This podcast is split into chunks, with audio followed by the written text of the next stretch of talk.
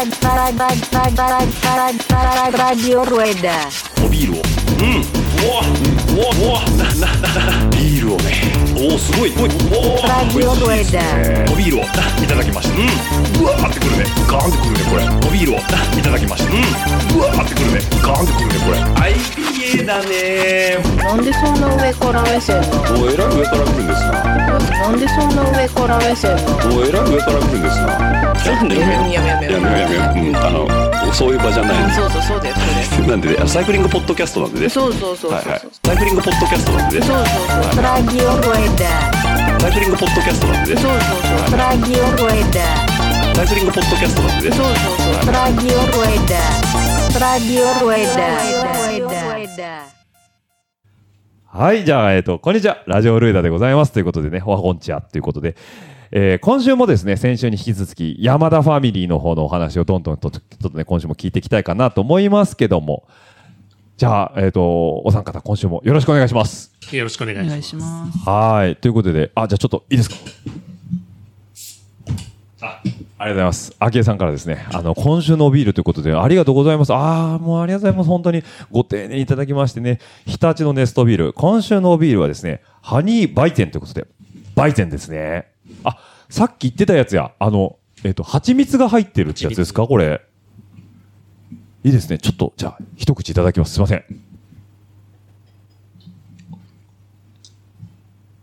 ん本当だ蜂蜜感は、ちょっと、あの、な、ガツンとくると、多分、蜂蜜感がガツンとくると邪魔しそうなんですけど、本当に最後の最後に、ふわってきますね。しかもなんか鼻に抜けるんじゃなくて、あの、下の、下の上にしっかり残っていく感じなんですけど、これ、あけさん普段飲まれ、たまに飲まれるんですか？いや、今回私も買って、昨日味見したんですけど、、はいはいはいや、本当におっしゃるように、こう、なんだろう、ちょうどいい塩梅に。そうですよねはい、びっくりしました。邪魔をしない程度に、奥の方に、あれ？いるかもっていうぐらいのハニーバイツェンということで、えっ、とですね、これがですね、桜川市っていうのがあるんですか？近くに。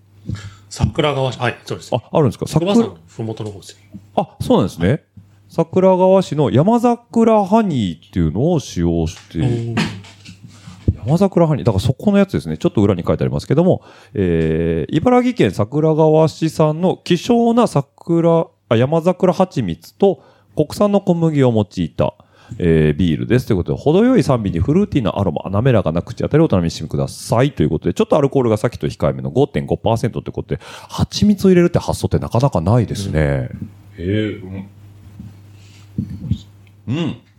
美味しい。シュンシュン飲みたいでしょ。ちょっと待って。あと5年ぐらいかな。あと5年くらいね。5年ぐらいかな。成人はあと3年だけども、あの、お酒の年代は変わってないらしいから、あと5年ぐらいということで。お二人とも、だから、ケンタロウさんも、あけさんも、お酒はお好きなんですよね？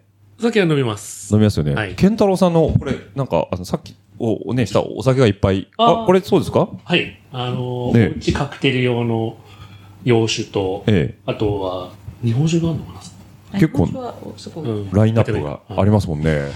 この親にしてこの子になるかもしれないということで、お酒大好き。ね、いい、いいと思うよ。何を勧めとんだって言われちゃうんでね。はい。というわけで、今週のおビール、このね、えー、日立のネストの、えー、ハニーバイテンの方、いただきながら、えー、引き続きちょっとお話聞いていきたいかなと思いますけどもね、もう毎週毎週ありがとうございます。本当におビールいただきまして。はい。というわけでね、シュンシュンね、まあ自転車もガリガリやってるというとこなんですけども、結構先人の教えたちというかね、このいい先生が周りにいっぱいいて、あのご教授いただいてると思うけど、基本的になんか、どんな人と普段一緒に走ってたりするのかな？そうですね。えっと、基本的には、まあ、えっと、まあ基本的には、うん。えっと、MTV とシクロで、まあ、えっと、皆さんに、えっと、いろんな方に教えていただいてるんですけど、うん。うんえっと、まず、えっと、まあ、シクロの方に関しては、えっと、まあ、昔からずっと、まあ、やってて、もう、バンビで走ってた頃から、もう、うんあの、中曽さんにあお世話になって、中曽のお兄ちゃんね。はい。うーんうん、もう、リスペクトがある。もう一番昔から教えてくれてる。そうですね。ね。この間なんか SNS で上げてましたよね。あれ、秋さんが上げてたんでしたっけ？シュンシュンがすごいちっちゃい頃の写真と、えー、中曽が、なんか、準備してる写真。車のやつでね。ああ、ふ、不動、不動じゃない？フードじゃないじゃない？あの、あれが、もう10、10年前、あ、じゃあ5歳ぐらいの時。5歳ぐらいのおーはいね。あの頃から、もっと前からだもんね、あれもねそうですね。バンビで走ってうんた時に、まあ、いろいいろんなことを、まあ、走ってる時にもいろいろ声かけていただいて、うんうんうん。なるほどねいっ。ぱい遊んでもらってたから、まあそもそもね。遊んでもらってたね。まあ、中さん優しいしね、そういうところね。うーん。そうなんだ。他にもなんか競技やってるから、会場とかでもいろんな人と出会ったりするよね、そしたらね。そうですね。うんまあ、いろんな方に、まあ、あとは、えっと、まあ、シクロで言うと、えっと、まあ、一番最初、まあ、小学校低学年の時に、うん。もうキッズで走り始めた時に、えっと、須藤睦美さんと、はいえっと、須藤大輔さんに、はいはいはい須藤マン先生うんと睦美先生に、うんえっと、まあ、ずっとスキルを教えていただいて、あ、なるほど。いいですね。スドーマン夫妻をこう、先生と呼べるという、もう僕らからすると、牛さんとメイドさんって なんか、キッズ向けのスクールも結構やってくださってたりとか、うんうんうん小海川とか、あと、なんだっけ、あの、千葉の牧場でもあったね。千葉の牧場、マザー牧場ですか？マザーこれじゃない夢？夢牧場？夢牧場。ああ、夢牧成田夢牧場？成田夢牧場？はいはいはい。で、あの、本当に低学年から参加できるスクールなんかもやってくださって、はいはいはいはい。でスドマン先生はもう本当に子供たちの、なんだろうね、すごくこう、一緒に遊んでくれる先生。そうなんだ。はい大人気だ大人気なんですね。すど、まあ、むつみ先生はもうあれですけど、スドーマン先生はなんかいつもむつみ先生が作ったご飯の前でこうなんか、どこを見てるかわからない表情で、写真を撮ってるイメージがありますけど、子供に大人気の先生ということで、あ、じゃあい結構あの、須藤夫妻にはいろいろ教えてもらったりとかも。そうですうんね。うんうん。あの、まあ、もうずっと小海川で走ってますけど、まうんあ、ずっと小海川でも、あの、教えていただいたりとか、うんまあ、基本、あの、CX の基礎スキルうん。をもうちっちゃい頃から教え込まれてたんで、もうそこが、まあ今に生きてることもたくさんあります。うーん。教えるの上手そうですもんね。そうですね。ねえ、なんかなんとなくこう、割と感覚な乗り物じゃないですか、自転車って。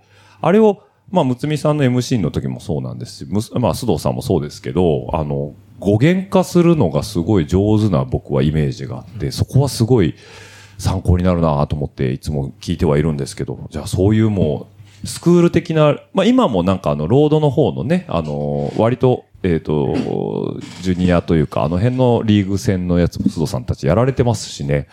なるほど。そういうところもやっていただいてますし、あとちょっと僕これ面白かったなと思うのが、あの、筑波山に主っていうのがいるんですね。ヨバさんの、筑波山の主が。さまたし。さまた、さまたさんさまた師匠、さまた師匠、さまたさんうん。は、まあ、あの、基本的に、あの、筑波さんのトレイルをどんどん開拓していく。そうよね。僕もす、ね、そんなにしょっちゅう行くわけじゃないですけど、筑波山行くとね、サバタさん大体いるんですよね。大体いつもあの駐車場にいるんですけど。あれなんですよね。あの、筑波駅のすぐ近くに住んでるんですよね。あの、えっ、と、何でしたっけ？近いんですよね、筑波山からご自宅が。近いですね。近いですよね。はいあの、研究、研究学園都市、学園都市の近くですよね。はいはい僕があの、研究学園都市の近くを仕事でうろうろしてて、あの、ツイッターにポンと上げたら、サマさんから、お、近くですねって来た。あ、違うな。俺なんかね、なんもねえな、ここって。っていう、ちょっとあの、ひ刺さる人には刺さってしまうキャプションをつけたら、そうなんですよっていう、なんか怖いリプライが来て。あ、なんかいろいろごめんなさいとか思いますけど。そうですよね。あ、じゃあ、沢田さん、最近何やっと練習に連れてってもらえるようになったそうですね。まあなんか CX のことに関しては、初任の時からまあお会いしたら、まあすごいいろいろ教えていただいたりっていうのはあったんですけど、まあ最近は、えっと、MTB をの、えっと、朝練にはいはいはいはい。ていただいて、あの、他の方もいらっしゃるんですけど、最近やっとそこに加えていただけるようになりました。あの、怖いおじさんたちがいっぱいいる回だよね。そうですね。行ったらもう死を覚悟しなき死をゃいけない。覚悟しないと。いや、俺もシュンシュンと一回つくば行ったじゃない？でも俺もあの時にシュンシュンのパワーに完全にやられたからね、もう。いや、ついてけねえわ、登りとかもうマジ早いと思って。でも帰ってきたらすごい嬉しそうにね、楽しそうだ、楽しかったっつってね、あの時降りてきてくれたからよかったけど。じゃあ、魚さんとかね、はいサマタさんとか、うん、あと国井さんとかもいつもいるもんね、あの行くとね。こ怖いおじさんたち。あと五郎さんとか。ロさんないね。コロさんはあんまり？ですね。あ、国井さんは春友連れてた国井さんは春友とか、あとは会場でうんうん。あ、教えていただいたりとかそっか。か。ゴロさん逆か？あの人はあの、な、奥多摩の方行っちゃうのかな？多分、もしかしたら。つくばはあんまりかもしれないけど。うーん。まあでもね、よくあの、CX 会場にも、クロスカントリーの会場会場にもよくいる怖いおじさんたちがいる。ねえ。まあ、あとはなんかね、あの、うちのポッドキャストにもたまによく名前出ますけどね、ケンゴとかね、はいあの辺とかもたまに一緒に走ってると思いますしね、あのー僕もね、あの、一回教えてもらったことありますけど、石川さんとかね。結構だから、教えてくれる人、教えたがりっていう言葉が良くないですけど、あの、優しいですよね、みんなね。その、自分だけのものじゃなくて、すごいシェアをしてくれる人たちが非常に、この辺会は多いのかなと思って、すごい、あのー恵まれてるよね、環境として。そうですね。まあなんかすごく、まあまああの、皆さんがこの辺、小海川とか筑波山とかに走りに、まあ行かれるので、うんうんまあそこにくっついてったりとか、まあ一緒に走らせていただいたりとか、うんうん。特にまあ、あの、健吾先生やまあ、薄キネレーシングの皆さんとかは、小海川でうん練習してるのに混ぜていただいて、うんうんうん。もうそこでももう一緒に走ってるだけでも学ぶことも多いですし、うんうんうん。サミッツさんとかにも、やっぱり練習に連れて行っていただいたりとかっていうことはありましたし、うーん、そうだよね。いいね。健吾先生って初めて聞いたね。そうか、健吾にも先生と言われる世界線があったんだと思って。あの健吾先生、俺この間偶然、あの、白石の帰りにあったら、あの、こっちも足ねえっつってんのに、バカみたいなスピードで引かれて。あ、これ乗っちゃいけないトレインだったなとか思ったことあるけどね。そうか、健吾先生、ちゃんと人を見て教えれるんだね。あの、この人にはむちゃくちゃやってもいいと思われてたから、むちゃくちゃやられたんですよ、僕はね。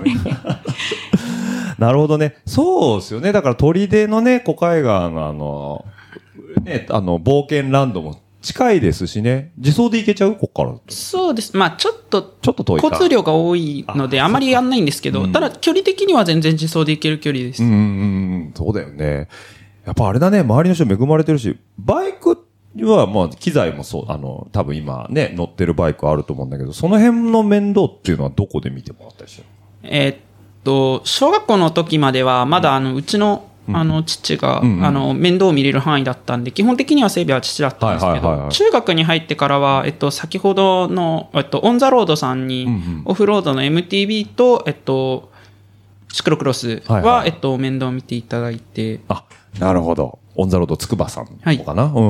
の、まあ、あそこの渡辺さんは、と、店員の方ってことですかね？そうですね。ね、その辺に見ていただいたということで、あの、オンザロード、オンザロードってこう、山田さんちの、あの、家庭でオンザロードって聞くたんびにね、あの、高田の、あの、野田クロスの時にね、あの、熱心なリスナーの方は思い出されると思うんですけども、松戸からのね、無茶ぶりにより、えー、オンザロードからテントを借りてきたんですけど、これ誰がいつ返しに行くんだっていうトピックスがあの回で出たのはね、あの、記憶に新しいところもあると思うんですけど、山田さんに預ければいいんじゃないかと言われてた山田さんが今日のこのゲストの山田さんたちですからね。近いんで、あの、預けといてもらえればっていう、あの、無茶ぶりをされたというところで、結局持って帰っていただいたんですよね。そうですね。そうですよねはいはい すごいすごい近い。そう、すぐそこ。すぐそこねオンザロードつくばの方はね、はい。つくば店にお届けを。お届けをしたというはことで、あの、バカみたいにでかいテントがよく入ったなと僕は感心してるんですけど。なるほど、なるほど。まあ、そんなね、オンザロードつくばさんの方にもバイクもお世話になえ、これ車で2、30分ぐらいですか？そしたら。いえ、車でほんと15分とかです。そんなもんで着くんだ。ああ、近いっすね、そうすると。近いですええなるほど。僕もちょっとね、土地勘がない、あまりないんでよくないんですけど、じゃあその辺にちょっとお世話になってるというところもあるんですけど、あとですね、えーと、まあ、さっき言ってたね、GRM の方にも入られてるんで、まあ、その中でもいろいろ教えてもらえ、まあ、マシュンさんから当然教えてもらえるだろうし、まあ、先輩もいるよね、そうするとね、中でね。そうですね。MTB に関しては、えっと、まあ、JRM で活動してるときは、えっと、まあ、俊監督と、あと、うんえっと、松本一生さんですね。うん。伊勢くんね、この間もね、大活躍だった伊勢くんだね。うん。もう教えてもらえると。はい。あとは、えっと、まあ、時たま、えっと、ライトさん、鈴木ライトさんがいらっしゃって、まあ、みんなのライト先生なんですけど、教えていただいてうん。ますね、GRM は。あと、えっと、まあ、OB の GRMOB の、うんえっと、先輩方うんうんうんも、えっと、時々いらっしゃって、いろんなことを教えていただいてっていうのはありますね。ちゃんとその卒業した選手も教えてきにくれ、来てくれるんだね、後輩のためにっていうところで。夏合宿のコーチに来てくれたりとか、はい。もう本当にありがたいです。そうですよね。当然、その、ね、何年か前には自分がやってたことだから、そこでのこの反省だったり、まあ、フィードバックっていうのをね、次の世代の子たちに教えてあげれるっていうのは、それはなんかジュニアチームっていうか育成やってるところの強みですよね。ええ素晴らしいな。やっぱ、そういうのはいいですよね。だから、ユースって割とこう、個々で練習するっていうのは難しいんですよね。周りに誰かこう教えてくれる人がいたりとか、うん、やっぱあった方がいいっていうとこですよね。だって体がそもそも出来上がってないんで、大人のメニューこなせないですもんね。ええいいですね。そういうところお世話になって、まあ今ね、頑張ってるってことなんですけど、まああの、キャリアハイは多分これからまだいくらでも出てくると思うんですけど、今のところのその、なんだろう、やったったぞこのレースはっていうのってなんかあったりする？えっと、まあそうですね。そうですね。まあなんか、うん。なんか、いい方っていうなら、うんなんかその、まあ、えっと、2022年の幕張クロスとか、はいはいはいはい。うんうん。あとは、えっと、まあ、2022年の延山 CX の、えっと、うん Day2 ですね、C3 うんで、うんっていうのが、まあ、良かったですね。優勝、優勝した時かな。そうですね。やっぱあれだよね。勝てた時が一番いいよね。そうですね。うそうしたーん。時が。まあでも、それ以外でもやっぱりその、まあ先輩方うんうん。と、まあ、あの一緒に走ったレースで、まあ自分で、まあ目標を立てて、まあ何周はついていくとか、はいはいはいはい。一瞬でもいいから頭を前に出すとか、そういうので、まあなんか、あ、今日のは良かったんじゃないかなっていうのはいくつかありますね。なるほどね。今日は積極的に動けたし、はいまあリザルトはまあ置いといても、レースの内容としては悪くなかったのかなっていうレースが結構あったりするってことだね。そうですね割とどうなの？課題持ってスタートライン立つの？例えば今日はもう前々で行くよとか、今日はちゃんと冷静に相手見ていこうとか。そうですね。なんかその、マイレースどれくらいで走るのか、うんどれ、どこで走りたいのかっていうことは一応考えるようにしてますね。まあ、技術的なことは、まあ、あの、思想とかで確認をしてるので、うんどっちかっていうとメンタル的なことのを目標を持ってスタートに、まあ、レースに臨むっていうふうにしてますね。ってことなんだね。あやっぱそういうや、いいな、なんかもう、俺いつもスタートになった時に今日も頑張ろうぐらいにしかないから、もう頭から突っ込んで、60分耐えきれるか耐えきれないかだけなんで、いや、今日も耐えきれなかった、残念。で終わるだけなんだけど、そこまで考えてんだね。さすがだね。やっぱ余裕があるというかね。それがやっぱ伸びしろにも一つ繋がっていくし、次の課題にもなっていくっていうところなのかな、そうすると。まあ、ただ結果につながらないことっていうのはやっぱりあるので、うんまあ、そこでちゃんとメンタルを持ち直せるかっていうところも、うんまあ、修行だとは思ってますね。すごい。もう中3のセリフじゃない。そんなんもう言える大人いないわ、もう。俺も言いたいわ。いや、まあなんか、な、何回か、まあ、ある、あるんですけど、メンタル的にやられちゃったりっていうのは、まあ、まあ、その、レース中は、絶対にレースは投げないっていうのがふうな、まあ、あれでやってるんですけど、まあ、一回一回その、一回、いくつだったっけ？前前橋。あ、心折れちゃったことあの、がある一回心が折れて、も一回レースを投げたことが、小学生の時だったんですけど、うん。あ 6, 6歳か。6歳。6歳であったんですけど、6歳で心が折れるとかさ、意識したことないからすごいね、そういや、なんか、うん。それでもうなんかすごい、その、まあまあ当然、まあ全力でそこまでやってたんで、当然、あの、当然結構いろんな話をされて、はいはいはいやる気があるのかっていう話は散々されて、なるほど。で、まあそこからはちゃんと自分がうん何のために走ってて、で、あと、何のために走ってて、えっと、まあどういうことをするのかってはいはいはいいうことを、えっと、考えて走るようにはなりましたね。すごいね。いや、まあそうだよね。周りのサポートあってね、やっぱ、こう、こういうね、あの、ジュニアの子とかってみんなそうなんだけど、自分でお金稼いで自分の足でいて自分でなんかやってるんだったら、要はおじさんたちとかは、まあ心折れても、はははで終わっても、まあいいかもしれないんだけど、まあやっぱある程度のこの周りの支えとか期待がある部分で頑張れるところもあるもんね、一つね。うん、ここまでやってもらったんなら、もうちょっと頑張らんとかんなとかね。うん、いい報告したいなとか思うもんね。そうですね。うーん、それ、素晴らしい。なんかね、その、ちょっとね、自分の、あの、身が引き締まる思いですね。なるほど。逆に、あの、ご両親って、あの、健太郎さんと、昭恵さんからして、いなんか、あの、シュンシュンの印象に残ってるレースあります？一緒に残ってるレースです。レース。まあ、レースじゃなくて、出来事でも全然いいんですけどね。うん。かああの時良かったよとか、この時は頭に来たんだよとか。それこそさっきだし。いや、あのー今ちょっと思いつきではいはい一つあるのがですね、ちょっと古い話なんですけど、あの、1年生の時に、はい。怪我をしまして、はいはいはい。あの骨折をしたんですよね。自転車でですか？自転車です。はいはい。はい。それもなんか、練習が終わった後のええ、お友達の家の前で転んで怪我をするっていう。なるほど。でもまあ、そういう時になんかね、大怪我しそうなやつみたいな。うん。で、結構ね、半年ぐらい治るまで。7ヶ月かか7る。ヶ月ぐらいかかった。治り悪かったんですね。ね。なんか手首が2本、二本とも折れちゃって、はいはいはい。で、しばらく、なんか7ヶ月自転車乗れなくて、うん。で、それまでずっと自転車の練習とかに乗るとか、はいはいはで、その、やってきた子だったので、うんいきなり7ヶ月自転車乗らなくなっちゃって、い。はいはいはい。こいつは精神的に大丈夫なんだろうかって、ちょっと。心配になっちゃうとところうんもあったんですけれど、まあ、要は今までは生活の中心にあったものがパタッとやれなくなっちゃうわけですもんね。うん。ですね。で、まあなんかその、昭恵さん曰く、はいやっぱり2、3ヶ月すると、だんだんだんだんその、なんだろう、本人のん、なんかこう、気持ちはいはいはが、なんかこう、まあ、くさくさしてるじゃないけど、んところが見えるから、やっぱり早く自転車乗れないのはまずいね、みたいなことをい。なるほどね。したこともあったりとかして、はいはいはい。で、ね、なんか復帰して、えっと、あれ、よしみだったかな。よしみですよ。よしみ。あの、大風のレース。そうなんですよ。で、復帰して、よしみのミストラルの、も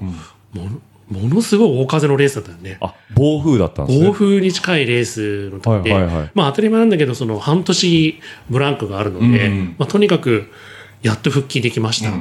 だから、レース、とにかく一生懸命、はい大好きなレース一生懸命走れればそれでいいじゃないかっていう感じで、もう親としてはお送り出しはいはい。たんですけど、あの時どこまで何までだったっけねなんか、ものすごい暴風をなんかものともせずに、はいはいはい。後ろからものすごい勢いで前走ってる子たちをどんどんどんどんごぼう抜きにしていって、ええ同学年では1位まで。同学年では1位まで行ったんだから、前の先輩たちまではちょっと。上の学年のね、先輩がいたからね。あ、なるほどなるほどは。いじゃあ後ろからもまくってまくって。はい。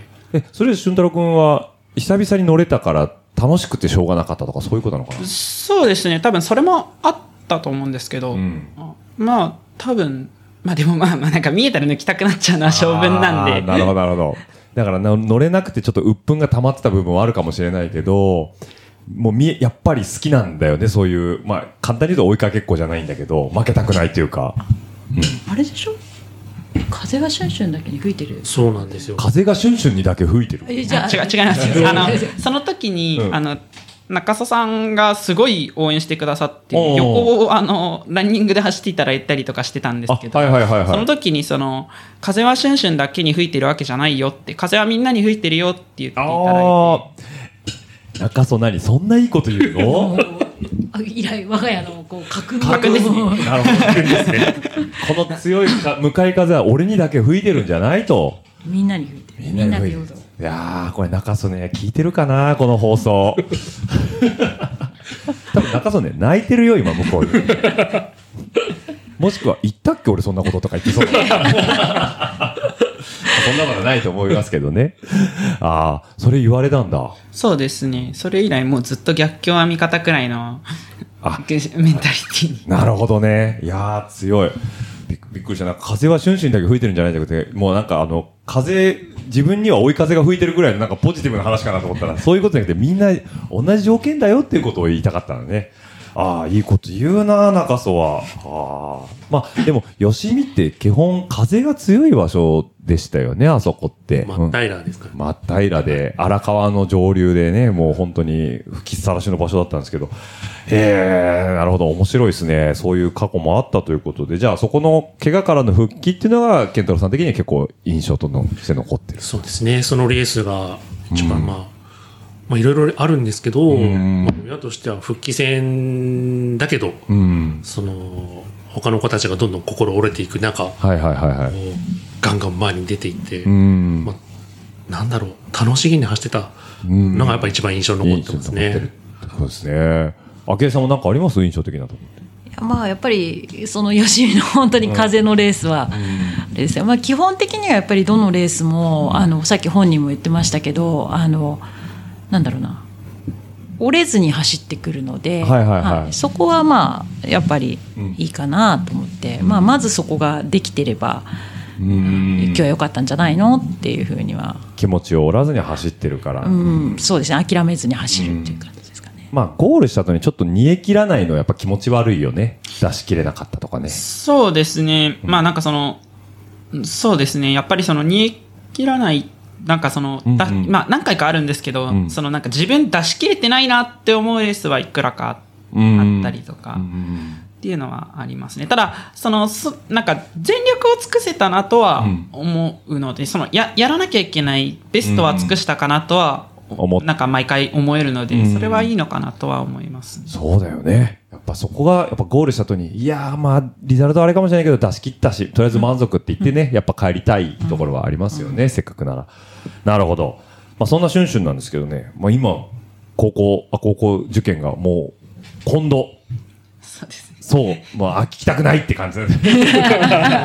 聞きたくないっていう、あの、オーラが今すごいですけど、まあ、要はね、今中学生なんでね、あのー学業とのね、あのーまあ、兼業というかね、両立をしていかないといけないと、競技とか学業。要は、自転車に乗る時間も欲しい。勉強もしないといけない。なんだったら、まあ、当たり前だけど、学校にも行かないといけない。で、やりたいこと他にもあると思うんだけど、その辺の両立っていうのは、なんか意識してやってることあるの？なんか、こう、一個好きなことだけやってちゃダメだって言い聞かせてますみたいな、とか。そうですね。なんか、なんか特には、なんか、あ、あんまし、なんか、自分で言うのもなんですけど、なんか何も考えずにずっとやってるんですけど、その、なんかただ、中学に、まあ入るときに、うん。その、まあ、でも高校受験がそうは言ってもあるから、まあ、勉強はしなきゃいけないよねっていうのは、まあ自分の認識の中にはあって、でも、じゃあ自転車をやめるのかってなったら、いや、でもそうじゃないよなっていうのもやっぱりあったんで、じゃあどうしようかって言った時に、まあ選択肢が、まあまあ、本当はそれしかなかっ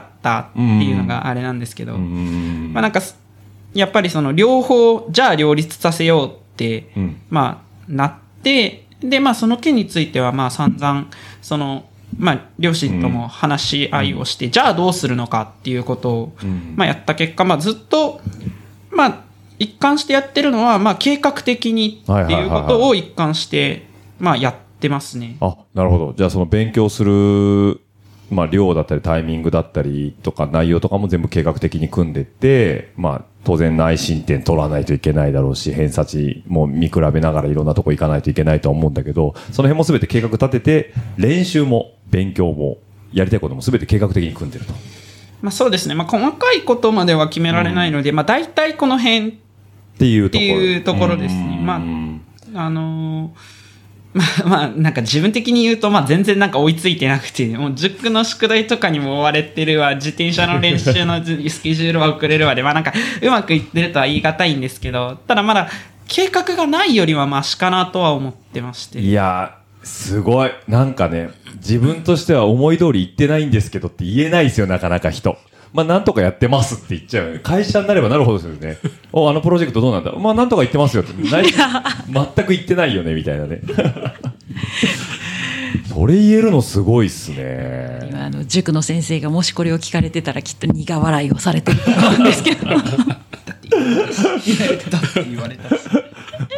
まあでも、あ、そっか、塾も行ってるもんね、当然ね。まあそうですね。うまあん。まあ、僕僕とかはまあ全然中1の頃から、っていうか、まあ小学校の頃からのつなぎでずっと来ちゃってるんでやってままあでもこの時期になるとやっぱり受験生は、まあなんかあの、推推薦とかで行く場合はまあ別だと思うんですけど、うん。基本的に普通に受ける人たちはみんなやっぱりここで塾とかも入ってきますし、うんうんうん。まあ学校の勉強もガンガン追い込みかかってくるんで、まあそれは授業とかも進んでいくしっていうので、うんうんうん。まあどんどん忙しくなっていくと思うんですけど、うんうんまあなんか自分もそれは一緒だ、まあさっきの話じゃないですけど、やっぱりそれはみんな条件一緒なので、その中で、まあ自転車でも勝てるように、まあ勝て、勝てるっていうか、まあまあでも、じ ゃいや、いいと思うよ。それが今のが本音だと思うよ。勝てるよあ、。絡めるように。俺はちゃんとやることやって勝つんだっていうね、今、なんか内なる思いが、おも思わず出ちゃったね、口からね。勝てるようにっていう。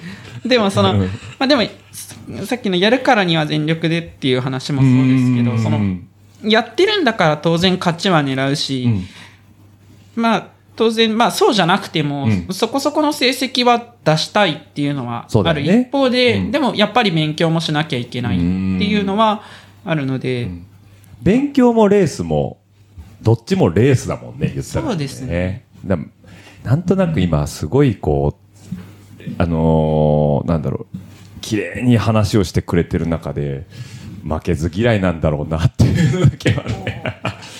いや、だけど、勉強に対してそこまで真摯に意識も、俺中3の時そんなに思ってたかなって、やんなくていいんならやりたくないんですよとか言いそうだもん、僕だったら。あでもありますねそういうのはやっぱあるよね。なんかその本音としてね。うん。中1中2の頃は、うんもうなんか最悪なんか勉強はテストの前だけでいいでしょっていうのがあったんで テストでそこそこの成績取ってればいいならじゃあテストの前だけでいいじゃんって、じゃあ自転車乗ってればいいじゃんっていうのがあったんで、それでよかったんですけどやっぱ中3に上がって、うんそのそんなことも66言ってられなくなってきて。いやー、それ言えるの強いわー。ちょっと、うちの息子に爪爪の赤でも飲ましてやりたいぐらいだけど、まあまあ、でも、ね、あの、いろんな経験してきた中でそういうふうに一つ思うところがあるから、今のそのね、シュンシュンの考え方もね、周りの影響もあってのことだとは思うから、うーん、いいね。まあね、あの、もう、もう、だってあれだよね、まああの、細かいところまでは聞きませんけど、あの、志望校とかも見えてくるわけだもんね。そうですねまあまあ大体大体はねちなみにやりたいことあんの？ないですね いいと思う。いいと思うよ。そういうのも大事だと思うからね。うん。とりあえずはだから、やりたいことをやるために、やり、あの、やれる学校に行くっていうのは結構大事かもしれないね。なんか、まあなんか選択肢が多いところには行きたいなとは思いますね。そのうんうん逆にやりたいこと決まってたら、まあなんかそれに向けてやっちゃえばいいんですけど、僕とかその、なんかずっと自転車を続けていくってこと以外にやりたいことが何もないので、あの、なんかそ、その辺の選択肢がうん狭まっちゃうっていうのは、まあ自分的にはよろしくないかなと思うのん。そうだで、はありよね。ますね。あくまでもいろんなところに道が伸びていくところをまず踏んでいって、これやりたいっていうふうに、本腰で思えるところがあった時に初めてそこに道が引かれてるところにいることが大事だもんね。そうですね。ああ、なるほど。そこまで考えてんだ、中学生すげえな。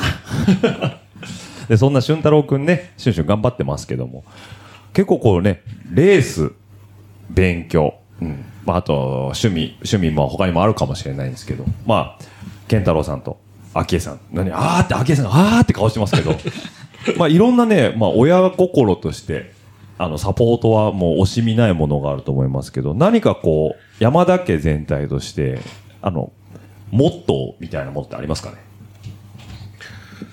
そうですね。うんと、まあ、これはうちの中でよく確認するんですけど、はい。まあ、その、やるからにはうん。全力でやりなさいっていうのは、はいはい。えー最初からうんうん言ってるところですね。うん。うんなんか、あのー前の話の中で、その、初めてレースに出た時、はいはい。あ俊太郎が初めてレースに出た時の話とかありましたけど、まあ、その時から、もう一番最初から、その、まあ、やるんだったら、全力でやりなさいっていうところは、その、なんだろう、その俊太郎のレース、競技活動の一番その、根底というか、はいはいはいはい。っていうところを意識してやっていきましょうっていうところはまずありますかね。ん。まだその、まあ、逆に親としては本人にそういうふうに言っている関係上、はいまあ、親の側も、まあ、やるからにはサポートは全力でやりますと。そうですよね。はい言ってる親が手を抜くわけにはいかないですもんね。っていうところは、まあ、ありますね。まあ、なんで、まあ、シクロクロスってマウンテンバイクですけど、んまあ、あの、700キロとか800キロとか 車で行ったりとか、うんまあ、まあね、まあ本人はね、そのレースに本気でやってるわけなんで、はいはいはい。まあ、そこはまあ親はできることは、まあ、本気でサポートしようみたいな感じでやってるっていうところがありますかね。もうね、健太郎さんのフェイスブックを見てるとね、あの、どこに住んでるんだろうって不思議になるぐらい、いつもあの、基本最低500キロな気がするんですよ。まあ、特にここ最近、ちょっと遠いところが多かったですよね。そうですね。うんやっぱ一回ね、700とか800とかね、走るとそ、うんまあ距離計がだいぶおかしおかしくなってきますよね。もうあの、愛車のね、三菱デリカ。はいうん。あれが、あの、なんていうんですか、もう、なあそれに、あの、いつも多分 iPhone のあナビつけられてる写真が上がるんですけど、基本的に500から600、700っていう。ちなみに最近行かれた最長はどちらになりますか？えっと、それがあの、八幡浜。八幡浜八幡浜で、あれどんぐらい ?9 980とか、4桁ギリいかないぐらい。四国の西の果てですよね。もう、海の向こうは九州ですからね。あそこまで行かれたということで。ただ、あの、大変なんだろうなと思うんですけど、僕、あのー個人的に SNS を介して見させてもらってると、あの、すごい楽しみながらやられてるなっていうふうに思うんですよ。うん。だから、八幡浜行くのにも、例えば、こういう機会でもなければ、しまなみ海道を車で走ることもないから、しまなみ、レインボーブリッジよりすごいじゃんとか、あと、まあ、ここのご飯が美味しいよねとか、なんか、その、忙しい中でやってるサポートをしていただいてると、当然、あの、健藤さんも、あの、昭恵さんも、お仕事がある中で、あの、お子さんのサポートっていう形で動かれてると思うんですけど、それを楽しんでるっていうのは、すごい、ひしひしと感じますね。やっぱ楽しいですか？そうですね。なんか昔から、んいや、その、山だけ的にはい家族旅行とかってしたことなくて、ああ、なるほど、はいはい。あれは旅行じゃないんですね。じゃなくて、遠征がはいはいはいはい。そのままみたいな。なるほど。なんで、多分、その、全国各地、いろんなところにまあ遠征ではい、行かれてますよね。行ってるんですけれども、その自転車を持っていかない、で行くことがないというか、行ったんだけど、うん観光してくるとかいうことがあまりないみたいな。なるほど。うーん。今回だから八幡浜とかは、うんあのー島根街道を、自転車で走るとかは、はい結構珍しい、レアケーあーそうか、だからレースだけ行ったんじゃないんだけど、要はタイミングちゃんと見計らって、自転車あるから、これライドしたらいいじゃないっていうので、合わせ技一本でやった感じス。ですよね。そうですね。なるほど。うんあれは、えっと、えっと、自転車組はどの、えっと、健太郎さんと、シュンシュンで二人で自転車乗って、明恵さんが、要はトランポっていうか、車運転さはい、れてってことで。はい、そうです。いや、いいっすよね、島並 いいですねあの、橋渡るの気持ちいいよねす。ごい気持ちよかったすごかったですね。ねえ、レインボーブリッジなんか押して歩けって言われるのにね、レインボーブリッジより高いところをね、普通に自転車乗っていけるわけですし、ジェラード食べました、ジェラートは食べなかった食べなね。かうん食べなんか食べました？あそこで。なんか島根街道は、ええもう食べなかったんだよね。ひたすらもう、とりあえず気持ちいいとこ走っちゃった。とにかく走って写真撮っての繰り返しみたいな。ああ、なるほど。あ、そう、ちょっと、ちょっと雨がね。そうかそうか、天気がそこまでわーっていう、でもあのなんかね、こう橋にこう登ってくループ登ってね、で、綺麗な橋抜けて、まあ雨降ってたとしても、瀬戸内の島々は見えるわけじゃないですか。見えますねやっぱもういいっすよね、あそこは。いや、なんか、いいですね。そういうレースもやりつつ、もしもね、時間的に余裕があれば、そういうちょっと場のものをね、食べてみたりとかっていうのもやれるといいですよね。え、じゃあ、しまなみはフルで走ったんですか？今治から尾道までとか。途中。あ、途中までで。なぜあのその日に家まで帰り着かなきゃいけなかったそうのでかそうか。あんま満喫しすぎちゃうと、関東まで戻ってこれないぞっていう。なるほど。じゃあちょっとピックアップして美味しそうなとこだけこう走ってみてっていうことですよね。ああ。前半だけで、ね。そうだね。半分まで。今治側ってことですかね？今治側の半分まで。半分まで行って。はいそこ私の自転車の聖地って言われるあのあ、そこの火のとこで終わっ火のところまで行ったんですね。ああ、あの、い石がこう。石がたくさんこう、あはい、あそうです。はいはい、橋の下みたいなところで写真撮るそうです。あ、いいですね。なるほど。ちなみになんかあの、八幡浜、まあ、と、だいぶ遠いところまで行かれましたけど、なんか、あれですか、印象的な、なんか食べ物とかありました？これ美味しかったね、みたいなとか。食事とかってどう、どうしてるんですか？やっぱせっかく行ったんならとか僕は思っちゃうんですけど。取れなかったよ結局なんだかんだで八幡浜で何も食べなかった。そうなんだ。道、道中は結構、道中の、うどん。うどんうどん うどんあーうどんは食べたね。うどんあでも、うどんは美味しかった。うん。おーえあの地元のスーパーに生麺のあうどんのカップラーメンだけどカカップ麺うどんはいはいはいはいはい。を生麺だったの中に入ってる麺が生のうどんだったみたいな。あ、そうなんです。揚げじゃなくて。揚げじゃなくて。はい。美味しそうですね、それは。美味しかったです、うんびっくりしました これが普通に買えるんだ、スーパーで。これが四国の実地力元のその企業さんがね本気を見たというか。あれ、地元のスーパーって面白いですよね。大好きです大好きですよね。なんか海鮮品も面白いし、その地場でしか売ってないものもあるし。んえー、シュンシュンも多分いろんなとこ日本津々浦々遠征で行ってるけど、なんかお、ここ楽しかったなっていうとこある？もうレースしに行っちゃってるからそういうとこじゃないか。なん、かもうなんか楽しかったなって思うと大体コースの話しか出てこないんで そうだよね。それは聞くだけ野暮ってもんだよね。あ、その、うなん。でも楽しいレース会場どこかあった？コースここ楽しかった？とか。まあ基本的には、まあまあどこも楽しかったんですけど、まあ自分的には延山と、うんうんあと東北の渡りが個人的には好きでしたね。足が合う感じ？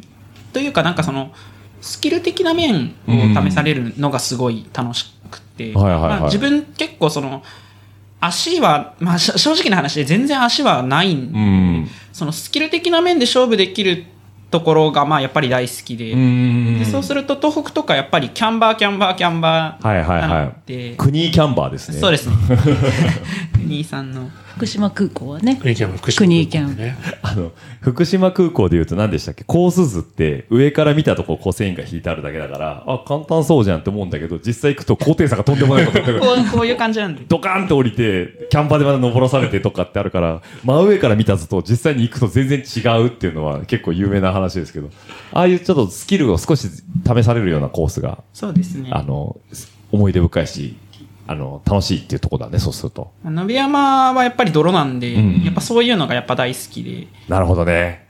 野辺山を泥っていうのは、あの、ここ最近あんまないっすよね。ですね。最近。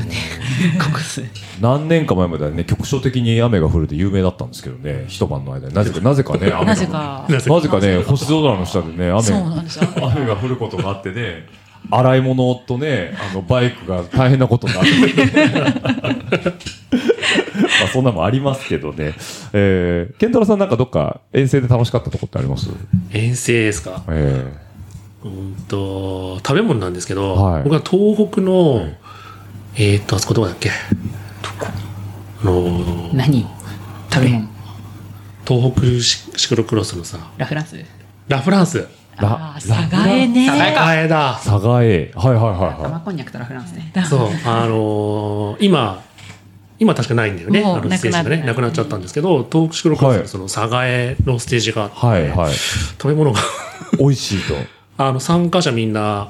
ラフランスを1個もらえ。あ、そうなんです。2個あ、。2個だ。これ2個だ。さ参加賞で。はい参加者ラフランス2個もらえて、ええ景品じゃないや商表彰台のんあれでも、あのあそうラフランスもらえるあそうだフランスが箱で箱で。オイラフランスがもらえるわけですね、景品で。お多いっていうかもうなんか贈答品用の箱のやつああ、なるほど。十何個って入ってる。入ってるこのはいはいはい。もう、高級品じゃないですか。そうなんですもう家でみんなですんごい美味しいのね。ちゃんとシュンシュンはそれゲットできたわけだね。できましたああ、いいね。でも佐賀江やってる時は、うん来週が JCX 佐賀江だねってなると、皆さんあのシクロクロスの会場でじゃあ来週はラフランスでって言ってみんななるほどね。言ってるぐらい楽しみにしてた今のシュンシュンのあそこあそこって時にラフランスっていう聞き方からしてもう、佐賀江イコールラフランスなんですね。ああ、なるほど。あ、美味しいと。美味しいですね。あれ、ラフランスともう一個なんか言ってませんでしたっけ今？あと玉こんにゃくあ、玉こんにゃく。あ、僕も大好きですけど、美味しいですか、やっぱあっちの。あのなんかあのブース出店ブースが出てたんですけど、そこで玉こんにゃく似ててであのレース終わってあの雨降ってたんですよでくっそ寒くて本当に、でもなんか自分ガタガタ言いながらレース見てたんですけど、うんもう玉こんにゃくも食べたらもうめっちゃ美味しいわあったかいわでうんもずーっとなんかもうもう一本もう一本つってああ、わかる。わかる、それ。も食べてましう。だもうそのだし汁に浸かりたいぐらいの感じで。ねえ、玉こんにゃく美味しいもんね。あ、そっか、あれも東北の名物なんですかね、山玉こんにゃく山形がまさに山形が山はい形。玉こんにゃくだから。はいそっか、佐賀今なくなっちゃったんですかね、会場的に。今ないよね。今なくなって使えなねい、今使えないんだよ、多そう。使えないなるほどね。まあ、佐賀江にも復復活させていただきたいですけど、ラフランスと玉こんにゃくはね、ぜひともね、他の会場でも食べたいですよね。ええワンコそばとかでもいいですよね、そしたらね。いいですねうんレース終わった後にワンコそば食って一緒のことにわんこそば食べればいい。そうだ、今食べ物で思い出したけど、シュンシュンはあの食べ盛りなんだよね、今ね。そうですね。えっ、と、なんだっけ、シナチクじゃなくて、えっ、と、なんだっけ、シナチクじゃなくて、えっ、と、メンマ。メンマ、メンマって言うんだっけえなんでしたっけ、メンマでいいの？カレー、あの、ラーメンに入ってるやつ。あ、はい。メンマメンマでね。あれ、一個あれ、ご飯何杯でも食べれるみたいな。あーな、あ、あ、な、いや、あれ、なんでメンマじゃなかったっけ？なんか言ってなかったっけな、それ。なんだっけ？なんかを、瓶、瓶詰めのなんかを用意してたら、すごいご飯食べてたみたいな。え？たくあんか。たくあんかなたくあんを、んあの、うち、あの、一回のおじいちゃんが毎回やってるんですけど、はいはいあの、たくあんを買ってきたやつを切って、はいはいはい瓶詰めにして、冷蔵庫に入れてあるんですよ。はいはいはい。で、あの、大体朝ごはんの時は、あの、朝ごはんの時に、うんえっと、ご飯が出てきて、味噌汁が出てきて、うんそこにたくあんがバンって出てくると、あの、僕たくあんだけで結構ご飯食べられる。美味しいよね。だお米美味しい時時時期だよね。年というかね。ずっと食べてる。この間、だから、とんぺい食堂行った時も結構食べたでしょ、あの時も。皆さんと一緒にあれ、俺のやつあげた気がするしね。なんかあ、あね、高、高田と。結構食べた結構食べたよね、あの時もね。もうなんか俺、あの、つくばで胃が踊っちゃって食べれなくなっちゃって、大盛り、大盛り頼んだ。あの、とんぺい食堂で大盛りは良くないってことをよくわかりまし多たけど。かったですね、あそこは。えーっていう量で出てきて、これ？不安しかない。食べる前から不安しかないですよ。ああ、ちょっとこれは食べきれないかもしれないって時に、もう、シュンシュンが、あの、僕いけますよ。全然もらえますよって言われ あ本当？じゃあちょっと食べて、つって。あげちゃったこともありますけどね。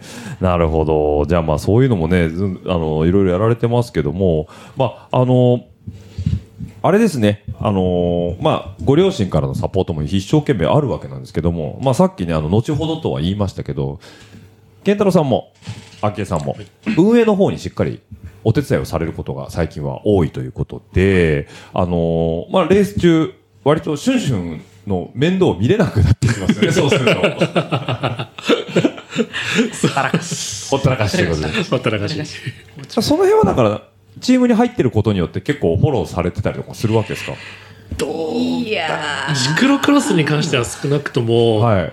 ほったらかし。ほったらかし。ー でも小学校3年生ぐらいから、はい。あの茨城の会場では少なくとも、うん。あの完全放置っていう状態だったので、あなるほもうほったらかしキャリアも長い。長い。周りに知ってる人も多いし。そうですね。うん。まあ言ったら中曽とかも面倒見てくれるしとか。そうです。ね。同同級生のパパがパンク直してくれてたね ローラー取れなかった時に、うんうんあの、先輩のパパが取っていただいたりとか。はいはいはいはいはい。あ、なるほどね。いやそれでも大事っすね。それはね、シュンシュンのキャラクターが操作してるんだろうね。感謝です皆感謝様にですね本当皆様に感謝ですですね。で、そのお二人は、じゃあ、もう、シュンシュンほったらかして何してるんだというと、もう、あの、運営をしっかり支えていただいているというところで、健太郎さんは主に、な、何のお手伝いされる、計測系ですか？はい、そうですね。最近はあのもうずっと計測の方、はいはいはい。計測テントの中の人をやってることが多くて、うん。まああの、もともとはその、茨城シクロクロスの方で、はいはいあの、シクロクロスの、あの、リザルトをアップロードするような、はい。デジタル系のお仕事をちょっと頼むって言われたところからちょっとお手伝いを始めて、で、まあそこから、あの、実際にレースの結果、メトリとかを、はいはいはいえーやるようになってきて、うんまあ、メトリをやり始めた頃とかは、あれですね、あの、有岡さんとか、はいはいはい。あの、大先輩みたいな感じですね。あ、そうですよね。はい、教えてもらったり、ありちゃんが高台に登ってマイク持って、そうですね。5、8、12とかってずっとそうです、そうです。はい。あそこから、こう、あ、こうやってやるんだ、みたいのをはいはいはい見ながらいろいろ自分で覚えていくとか、ってんいうところから、で、最近は、ちょっとその、電子計測の方、はいはい。あの自分が今その所属してフレチャっていううんチームがあるんですけど、その代表の、あの、ナノさんっていうか、はい。いらして、で、あの、そのナノさんがその計測の、電子計測のはいはいはい。お仕事されてるんで、うん。そちらの方のお手伝いという形で、なるほど、なるほど。あの、そのフレちゃんの電子計測のシステムって、あの、スマホで毎回、あの、見れる、あ、はい、そうですね。なんかリアルタイムのリザルトのやつですよね。いラップタイムとか今の順位とか見られる。リアルタイムとではないか、リザルトが終わった時に、それを、あの、そのレースが終わったら上げていくみたいなことを今、ねはい、させてもらってます。あれ、順位変動も出てましたっけ？重平度も出てます。出てますよね。はい。あれ見るの好きなんですよ。ああ、ありがとうございます。ああ、これ俺垂れてるわって。もう僕、順位変動が右肩上がりになったことないんですよ。基本的にあの平行か右肩下がりしかないですけど。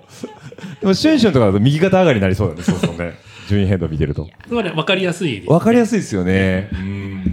あ、この人、ここ、あの時次行ってきゃここまで行けたんだとか、後から見えるから、まあ、非常に楽しみだなって言って、あの、レース後にあれ見るの結構楽しみで僕は好きなんですけど、しかもレスポンス早いですよね。結構すぐ見れますよねあのー、頑張ってます。いや、でも、あれのおかげで、多分、あのーレポート書く方がだいぶ助かってる人もいると思いますよ。あーなるほどなるほうん何秒差で何位でしたってすぐ言えるっていうのね。あああ、そうかそうか。あれ、フレチャさんがお持ちになられてるシステムなんですか？ーえっとですね、中身のことは僕もちょっとあんまり詳しくは分かんないんですけど、はいはい。基本的には、あの、ナノさんが、まあ、フレチャーのあれで来てて、で、自分はまあそこにちょっと入って、はいはいはい。お手伝いするみたいな感じなんですよね。そのお手伝いの時はフレチャのあのジャージを着てる日です。かあ、そうです、そうです、そうです。なるほど。あの、フレチャのジャージ着て、多分、フレチャの旗が立ってる計測テントの近くで、はいはいはい。で、あの、多分、あの、テントの中でパソコンの画面をずっと見て、操作してやられてるってことで。ピピピピピピって言ってるのをなんか見てる、あーなるほど。確認してます。ってことは、まあ、あの、いや、もうね、リザルトってね、一番大事なんでね、今なんかもうツイッター界隈、ことあるごとにリザルト出てこないともう、ね、リザルトで親を殺されたかのようなね、怒り方をする方が多いんでね、まだ出ない。おかしい。なんだこれは。もうちょっと、もうちょっと優しくいこうよって僕は個人的に思うんですけどね。まあ、フレチャさんはね、そこちゃんとリザルト出されてるということで、もう戦々恐々としてますよね、毎回ね。そうですね出さないと大変なことになると。なるほどです。あのーグレーとピンクのカラーリングですかね、ジャージもね。はいはいそうですよく見かけますけど、あちらを着られてられば、そこに、あの、いらっしゃる方がいれば、それは、あのケンタロウさんだということで、あはいはい、レス会場でぜひともね、いつもありがとうございますって皆さん言っていただければと思いますけどね。とんでもないです。で、昭恵さんの方も、もう運営にどっぷりということで、あの、野田の時は大変お世話になりました。こちらこそ大変お世話になりました。うちの松戸がいろいろご迷惑をおかけして、とんでもございません。松戸さんとも長くて。長いですよね、はい松戸ともね。昭恵さんは僕の中で割とオールマイティーなイメージがあるんですけど、どうなんですか？お仕事としては、運営の中では。中では基本的には受付とかで、まあはい。シクロクロスの会場はほとんど受付が本部だったりしますので、うん。はい、あのそこであの雑用なんでもはいはい。っていう感じです。オールマイティープレイヤーですよね。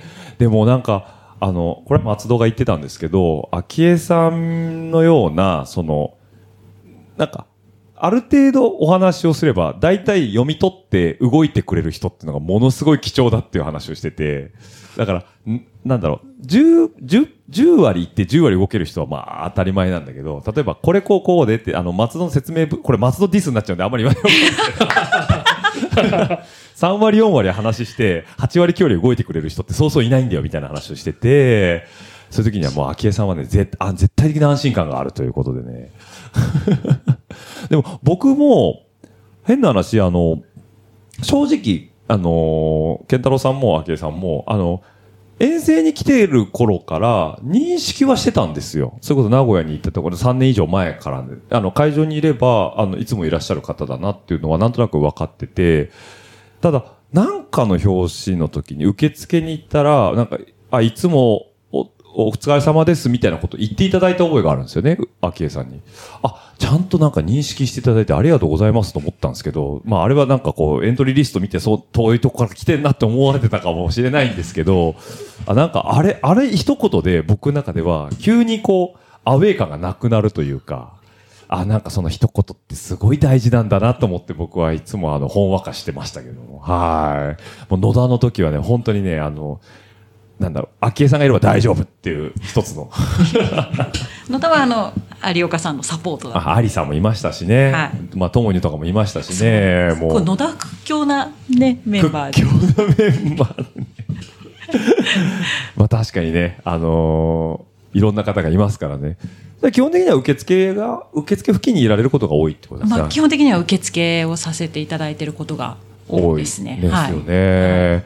で、こう、お二方とも、まあ、よくシクロクロスのお手伝いをされてることが多いですけども、これじゃあ、例えばリスナーの中で、いや、ちょっと俺もボランティアやってみたいなとか、お手伝いやってみたいなとか、まあ、要は競技競技でやってたんだけど、まあ、走るのはちょっとお休みしてでも、シクロクロス会場にいたいなって方結構いらっしゃると思うんですよね。そういう時にお手伝いするっていうのは一つの手だとは思うんですけど、そういう場合ってどうしたらいいんですか？誰かに相談したらいいんですかね？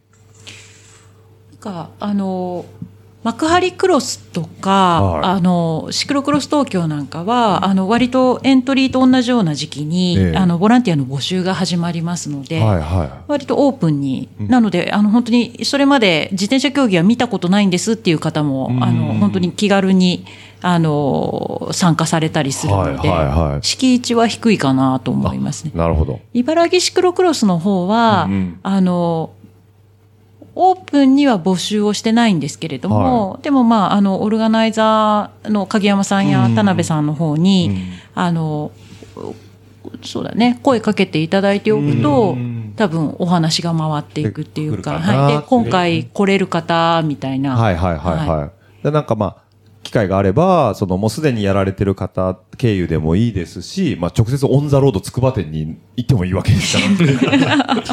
僕、あの、運営のお手伝いしたいんですっていうね、もしも意気込みがある方がいれば、まあそういうカジュアルにエントリーできるところもあるし、まあ会場で直接声かけていただくのもいいかもしれないし、人ではあるに越したことないですよね。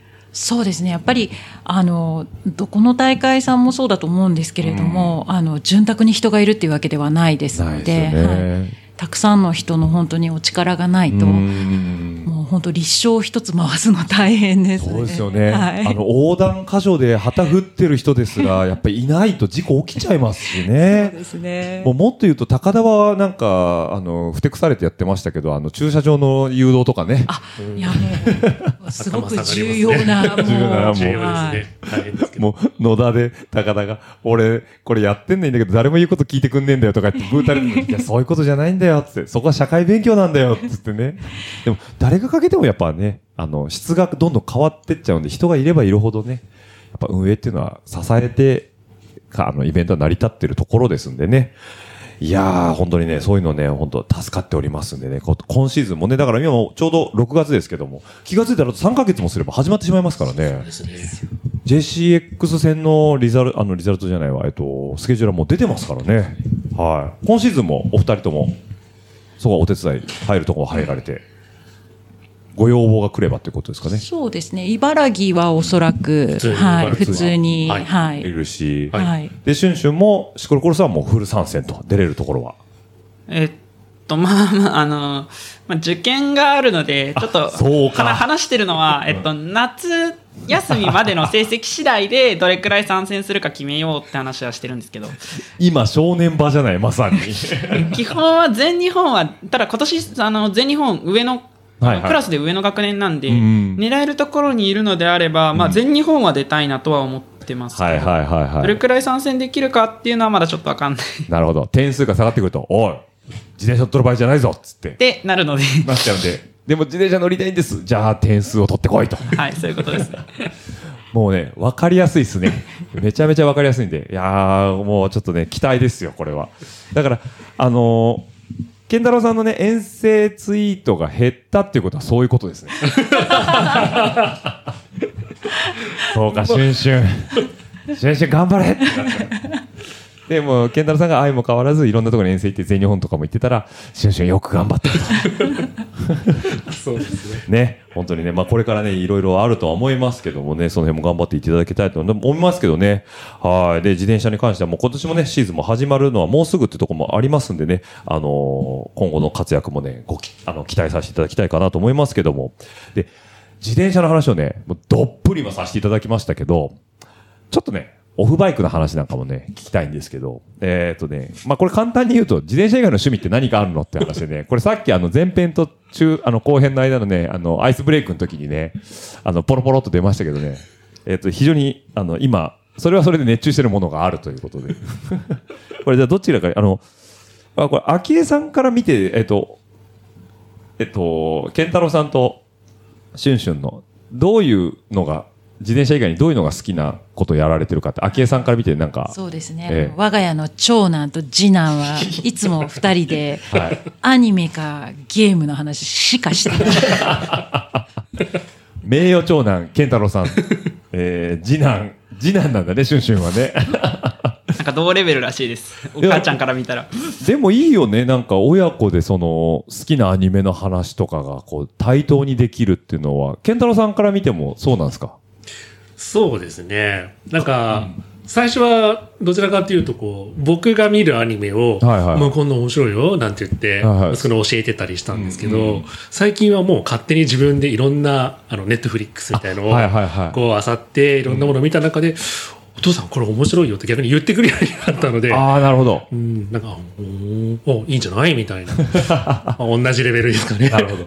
これはあのネットフリとかアマプラとかのアカウントっていうのは多分一家で共有してテレビとかデバイスで見てる感じですか？別々ですか？いや、僕がネットフリックス契約してるんで、ええ基本的には自分が見てるやつを、はいはいはい見てますね。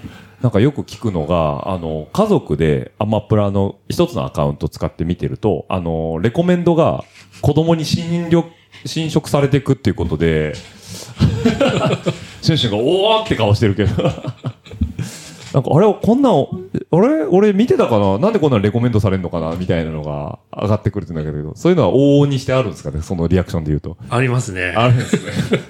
ちなみに、あの、アニメっていうと、あの、俗に言うクール分けですけども、ちょうど今のクールですね。もう、ちょうど終わるのかな？このクールが。この6月ぐらいで。そうですね。そうですよね6月ですもんね。そうですね。このクール、お、い推しの、なんか、アニメーションありました？じゃあ、ど、どっちから聞こうな？シュンシュンから聞こうな？何が面白かった？このクールは。なんか、うん最近のものをなんかそんなに見なくあそうなんだ。掘り返してる。掘り返してますね。あの、僕が遅いんですけど、んその、まあ、あの、親の影響もあってか、最初にあの、銀英伝とかから入っちゃったんでち、ょっと待って、ちょっと待って、ちょっと待って。あのね、普通、銀英伝から入んないよね。どっちどっち ?NHK のリメイク版の方それともオリジナルの方？えっと、えっと、リメイク版 D のエテーゼを、はいはいはいはい。あの、み、えっと、見て、で、お、面白いじゃんってなったんで、原作を全部読むってところからアニメ系に入っちゃったんで、いやー、入り口がね、入り口が素晴らしいですね。まさかの銀英伝から入る。不思議な方向へ導かれたので、うん。もうちょっとなんか、ずれてるんですよね。これは完全に健太郎さんのせいですね。そうですね。あの、スポスポーツは、はいはいその人生にいろんなことを教えてくれると思うんですけど、はいはいはい。あの、銀英伝も人生に大事なことをたくさん教えてくれると思うので、家でも大事なこといくらでも教えてくれるんですよね。読ませようと。なるほど。だいぶキャラクターがかっこよくなりましたね、あの、ねリメイク版という版でね。そうですね。まあ、今の作画になってるから見やすいところもありますしね。ねえー、銀英伝から入ったんだね、そしたら。最近、んだからこのクールで言うなら、うんえっと、水星の魔女か。あいい水星の魔女を、はいえっと、まあ、ずっと見続けてます。はい父ちゃん途中で諦めたけど。あれちょっと僕ら世代から言うと、少し違うんですよね、ガンダム感としてねそうで。すね。うんガンダムじゃないものを見てるみたいな。そう、何か嫌いじゃない。ないんですけどね。いや、嫌いじゃないんですよ。嫌いじゃないんですけど、なんかあの、いまいち入りきらないというか、うん、魚さんみたいになれないんですよね。ああ、なるほど。の 割にはお父さんプラも買ってるけど。あ、ダメ、そういうこと言っちゃダメ。俺も買ってるから。だから嫌いではない。嫌いではないのそう。俺も別にエアリアルと、あと、リビルドの方も両方持ってんだけど、まだね、箱開けてないからね。あ、それは、それはどこも一緒なんですあ。どこ、あ開けてないですか、まだ？あの、飾ってあります。飾ってあるんですよね。ガンダムのプラモを山ほど買っておいて箱積みになっているっていう。そう。あのね、箱を見ることが大事なの。そうそうそう。あの箱絵でいいんですよ。もう、昭恵さんがね、あちゃーって。もうね、積みプラなんですよね。すね。あの、で気軽に変えちゃうからよくないんですよね。あそうですねそうなんですよ。逃げたら一歩なんですよ。進めば二歩なんですよ。だからまず、逃げずにね、手に取ってレジに行くことが二歩進むんですよ。一応二つです。二つなんですよ。買うことと作ること。作ることなんですよ。それが二歩なんですよ。それをね、僕はね、教えられましたよ。あの言葉からね。お母さんが言ってたと。進めば二つと。ねもうね、じゃあ静岡のサービスエリア行っちゃいますね、そうするとね。そうですねうん、何買うわけでもなくあそこ眺めてね、そうか、今こういうのがあるんだと。アパレルがなかなか進んでるなと。ちょっと見て見たかったんだけどな、あれ。いやいやいや君は空輸だからしょうがないあ、空輸だったもんね。そうだね。遠征行くときにね、そうそう。シュンシュンは後から追いかけて飛行あ飛行機でね、来たからね。そこ見てないんだよね。見たかったですね。なるほど。いい教育を受けられてますね、シュンシュンはね。非常にいい教育を受けてるということで。ただ最近やっと、うんその親のあれからだいぶ離れ始めた方へ進み始めてはいるんですけど、あ自分の趣味思考が少しずつ反映されてきてる。ちょっと入ってきます入ってきてる。だから、お父さんが、水星の魔女、まあ、嫌いじゃないんだけどそこまでだよねって言っても、いや、俺は好きだけどって言えるようになってきたってことだよね、そうするとね。そうですね、最近だと、その、まあ、ドハマりしたもので言うなら、うん。まあなんか SAO とかをちょっと見たりとか。SAO。SAO。ソードアートオンラインああ。すごい。この間なんか、上野の、あのーパンダ見に行った帰りに、えっ、と、展示会やってた。あれのあ、原画展かなんか。すごい人が並んでて、え、なんだろうこれと思ったら、ソードアートオンラインって書いてあって、あ、名前は知ってると思ったけど、あれ、俺ゲームだと思ってたんだけど、アニメなんでしたっけあれ？えっと、ゲームの話のアニメです。え、ゲームの？アニアニメなんですけど、中の話がゲームなんで、すごいゲームっぽいんですよ、あれ。あ、ごめんね、ちょっと理解できない。なるほど。ゲームの話のアニメなんだ。あー、そういうことにしておこう。あ、面白いんだ、あれ。ええじゃあその辺が、あ、でもあれ、なんかシリーズいっぱいあるよね、そしたら。4クール。四クール？ネットフェリックスで出てるのは4クール。4クール、4期までやってる。あ、じゃあ大人気だね、4期までやってるってのは。へえ、あけさんアニメ見ないんです。いや全然一通り見ますけどこんなんじゃないあ、こん、こんなんじゃない。そうですね、オネアミス見たって言ってましたもんね。あ全然もうアニメで育った世ア代ニメで育った世代ですもんね。はいなるほど。パトレーバーあ、パトレーバーですね。いいです広ね。角機動隊とかあ、いいですね。あ、ちゃんと一通りこなしてますね、いそこは。たしなみ程度にたしなみ程度に。じゃあ、健太郎さんもその世代でずっと来てる。まあ、さっき言ってたけど、ジブリ世代からもそうですよね。ねはいあ最近どうですか？最近はですね、僕やっぱなんか新しいものとかあんまり見ないんで、はいはいまあやっぱりその古いものとか、ああとちょっと前にうんこう出てたんだけども、はいなんか見たら面白いよっていうものとかをん見ることが多いんで、はいはいはい。まあ、最新のものとかってたまに見ないね。水星の魔女はね、第1期は見たけど、はいはいはい。第2期はうん暇がなくてまだ見れてないあ、なるほど。けど、多分2期の方が好きですよ。ですかね。ドロドロ、ドロドロしてきます。なんかガンダムっぽさはね、はい2期がっていうけどね。あの、夜遊びじゃなくなった瞬間にドロドロしああ、ます。なるほど。オープニングからドロドロしますそうですね、ね。なんか、すごいなんかすごい、ガンダムっぽさみたいなのが出ます。そうだよ、俺らが見たかったのはこれなんだよっていうのをね、毎週出してくれる。今日最終回じゃないですかね。あ、そうなんだ。2期のネッ。トあフェリックス1週間くらいなんですよね。あ、そうかそうか。あ、今日じゃない、明日か。日曜日でしたよね。日曜日かな？日曜日だっけ？あ、じゃあ、え、今日、今日何曜日でしたっけ？今日日曜日。あ今日日曜日ですねうん今日、今日出て、うんネットフェリックスが多分、木曜日に出るんですよ。そうですね。すぐ出せないですよ、あれ。遅れ遅れるんああ、で。そっか。あれすぐ出しちゃうと、元大、あの、バンダイチャンネルの人たちが、えっと、一番最初に見れるようになってるんで。あそっかそっか。学校で話すな。そうそうそうそう。もうツイッターとかでいらんこと言うなっていうね。そうそう学校もそうだよね。いやー、あいつかわいそうだって言うんだけど、いや、やめてくれみたいなね。ネタバレ状態ってやつでね。そういうことですね。じゃあ、健太郎さんは割とこう、まあ、昔から見慣れてるものというか、好きなものをこう、何回も見て、やっぱ、そう、なにも、昭恵さんなんか言いたそうだ。最近も見てるよっていう。あ、ガルパンとかまあ、ガルね。バンとかはない。あガルまあ、あれはもうしょうがないですよね。しょうがない。もうバイブルですから。ガルパンとリコリスはしょうがない。あ、もうね、リコリコもそうですね。ね、これうんね。リコリコはなんかあの、完全におじさんたち狙い撃ちに来たなって思って見てましたね、ねあれは。うんあれ、でも見つけたの僕なんですけど。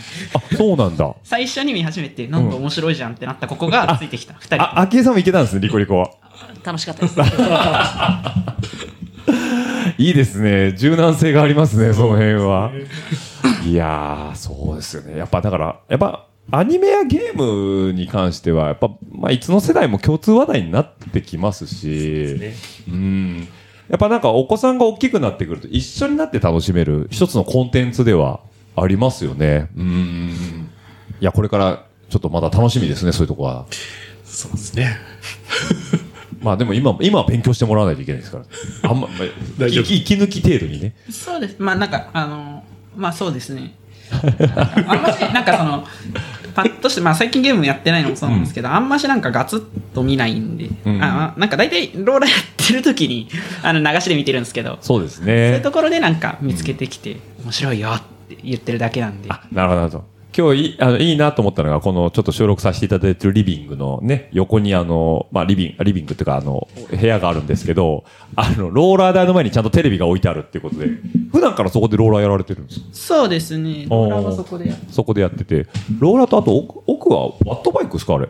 あ、パワーマジックパーマジックですね。どどう違うんですか？なんかワットバイクみたいなもんですかあれは？あのー要はそのでっかいフライホイールはいはいはいとペダルが直結されてて、はいはいはい。あれフリーじゃないんであ、その、ピストバイクみたいに動いちゃうんそうです、そうです、そうです。なんでペダリングをきれいにするための、なるほど。ケーデンスは上がってても、足がちゃんと股関節から回せないと、はいこうギクシャクしちゃうと。そうですね。そこのトレーニングに。ですね。なはなるほど。そういうのも用意されてるとすごいですね。い。まだ向こうはまだ使ってないので。あ、そうですね。で今はもうローラーを回してということで。へえ。まあ、ローラーも結構やる。そうですね。まあ基本は、まあなんか朝練行くか、ローラーやるかっていう二択なんで。ああ、なるほど、なるほど。もう日課になってるわけなんですね、その辺は。いや、どうでしょう。まあ気が向いたらというところもあるかもしれませんけどね。ああ、なるほど。まあまあね、あのいろんなお話聞きながらもいいお時間になってきましたけども。じゃあ、えっ、と、お三方からですね、えっ、と、告知やおすすめとかありますか？何か。告知。おすすめでもいいですけど、おすすめ。はい。今年も茨城シクロ来てねとか。あ、なるほど。CX。あ、CX ね。CX ね。DC も来てねとか。あ、DC か。確かにダートクリテか。あとくりて。ダートクリテか。そうですね。あので、さっき言われた GRM さんもお手伝いしてる、あそこのコーチのマシュンさんがはい主催の、富士見ダートクリテですね。まあ、さっきちょっとお話にもありましたけど、月に1回程度、大体そうですね。はい夏の間。夏の間。はい10月まで。はい。いいですよね。あの、会場がそもそも富士見高原なんで、涼しいでいいんですか？涼しくないですか？いや。この間熱中症にはまっちゃった僕がいるんで。そうなんですね。暑い時は。暑いです。暑い。まあ、過ごしやすいというか、まあ、あの、標高高いんですよね。そうですね。だから、レース中ものすごい暑くて、うんまあでもなんか日陰に入ると一気に涼しくて、なんでまあ、その、マウンテンで、こはいはいはいの時期にガッと練習をする。あやりやすいんじゃないかなと思ううんですよ。ん。その富士見ダートクリテ出たいなっていう人は、えっと、どこから、えっと、普通にウェブ検索ででも出てくるんですかね。そうですね。はい。で、レジストとかもウェブでできちゃう。はい。あのエントリーができるようになっている。ので、まあ7月の回まではエントリーが出ているので、出ているはいということで、はい。で、えっと、実力別にちゃんとなってるという、はいそうですね。実力別、あの、カテゴリー、あの、年齢関係なく、ん。年齢とか普段のカテゴリー関係なく、えっと、実力別でクラスが選べるので、はいはいはいはい。あの、すごい、なのとんでもない人と走れたりしますね。あ、そういうことね。だから一番上行くと、いきなりエリートライダーが遊びに来たりとかしてたりとか。なんかこの間あの、あの、この間の前回の先週の DC か、ダットクリテやったんですけど、A クラス、あの、A クラス、B クラス、C クラスってあって、お、わかりやすい。で、A クラスが、えっと、一番上で、はいはい B クラスがその次、うんで C クラスなんですけど、うんこの間僕 A クラスで走って、まず、しばらく A クラスで走ってるんですけど、うんこの間、トキさんがいらっしゃってて、で、あの、スタートレーンがはいはい隣だったんですよ。なるほど。憧れというか、もうね、国内の最高峰ライダーの時が、隣にいて、スタートレーンが。そういうことができるレース。ああ、そうだよね。だからまあ、そういうトップ選手もトレーニングレースとして、ね、走りに来てくれるから、まあ、頑張ってね、一周でもついてって、少しでも盗もうっていうのも勉強になるし、そういうことができる雰囲気のレースなのうん。で、すごく、その、まあ、あれですね、走りやすいですし、うん。ぜひともおすすめと。はい。ですね。A クラスにあの出場しなくても、うん。あの例えば B クラスやはいはい。キッズクラスの選手も、あの A クラスのスタートに後ろからついていってもいいっていうふうに。なってるんです。あ、そうなんだ。から A クラス20人ぐらいしかいないはずなのに、スタート見ると30人ぐらいこう後ろに10人ぐらいでもこう本当にあの時さんだったりとか、はいはいはい一斉さんとか、うんまあ宮津さんとかもこの間来てたあのでなんかすごいメンバーのスタートに頑張ってついていくぞみたいな。なるほど。はいだから、そのトッププロの選手のスピードを体験することもできるわけです。後ろでね。はい。やっぱこの勢いで登っていくんだ、ここともかう。いつも見てたらあの最初のこう坂道の入り口まはいはい。で子供たちついてきて、で子供たちが「やばいもう無理」って「すごい」とか言ってて。でも子供たちからしても、そのトッププロ選手のその凄さっていうのが身をもって体験できるからいい機会ですよね。あれ。今もあるんですか？その、一周だけショートカット使えるとか昔あったんですけど。ああ、あれ、えっと、今は、うんえっと、ショートカットセクションっていうのができてて、んで、えっと、えっと、週5箇所か。四箇所4箇所か。4四箇所あるんですけおどう、1レースにつき、えっと、各セクション1回ずつだけ使えるっていう。使えるようになってんだ。あ、バージョンアップしてる。で、あと、えっと、トップから離れすぎると、えっと、タイムで見てて、ん。で、タイムで見てて、ショートカットを、えっと、下のところでショートカットを入れるっていう、あ、なるほど。強制ショートカットっていうう。で、また変な話、パックになるように仕向けてそうで、す。その負けん気とか、あの、がもう一回頑張り直すっていう覚えを経験できるってことですよね。あ、監督の、ね。あの、うん。監督はあのマシュンさんはあのレースに来て、うん。こうトレーニングレースなので、はいはいはい。あの一人で走ってもしょうがないからっていうことで、あの本当にショートカットを使ってまたパックに戻って、であのちょっとでもこう、まあ、速い選手について、あのまあ、スキルアップしましょうっていうふうにはおっしゃってますね。なるほど、はいそういう勉強できる場もどんどんできてくるということで、そうですよね。切れちゃったらもうね、なんか、だらっとししがちになっちゃいますもんね。ねどうしても。えー、じゃあそういう経験もできるのも誰でも参加できるっていうのがダートクリテのいいところということですね。ああ、それがおすすめということで、ぜひともね、あの皆さんね、あのちょっと調べて、まだこのシーズン、冬入るまでは何回かあるかな ?7 月、えっとは7月。はい、7月、8月、9月、10月までは、はい、スケジュールが出てるはずなので、はい、じゃあね、ぜひともね、全国的に行きやすい富士見高原の方でやられてるということで、富士見パノラマ。富士見パノラマパノラマそうですね。富士見パノラマの駐車場からスタートのやつですね。はいそうですね。あまあ、ぜひともね、皆さん参加していただければなと思いますんで、よろしくお願いいたします。はい。じゃあ、どうですか？他言い残したことないですか？大丈夫ですか？満足そうな。もうみんなして首振って。もう映像ないんでわかんないです。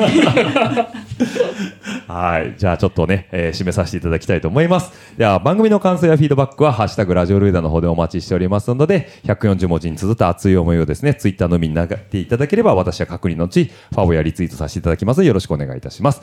また140文字では足りないという方は、ラジオルエダ数字の758、アットマーク gmail.com の方でお待ちしておりますので、こちらの方にもご意見どしどしといただければ番組作りの参考にさせていただきますので、よろしくお願いいたします。はい。では、山田家のお三方皆様、えー、2週にわたっていろいろお話聞かせていただきまして、どうもありがとうございました。じゃあ、リスナーの皆さん、また来週お会いしましょう。バイバイ。ね、番組の感想やフィードバックは、えー、ハッシュタグラジオルエダ、ラジオルエダ数字の758、アットマーク Gmail.com の方でもお待ちしております。また来週、バイバイ、バイバイ、どしどしとご感想の方お待ちしております。また来週、バイバイ、バイバイ、どしどしとご感想の方お待ちしております。また来週、バイバイ、バイバイ、どしどしとご感想の方お待ちしております。また来週、バイバイ、バイバイ、どしどしとご感想の方お待ちしております。えー皆さんからの熱い思いだったりね、ぜひとも飲んでくださいなんていうビールだったりとか、ぜひとも食べてくださいなんていうお菓子なんかもあれば幸いでございます。ますますますバイバイバイバイますますますますバイバイバイバイますますますますバイバイバイバイますますますますバイバイバイバイまた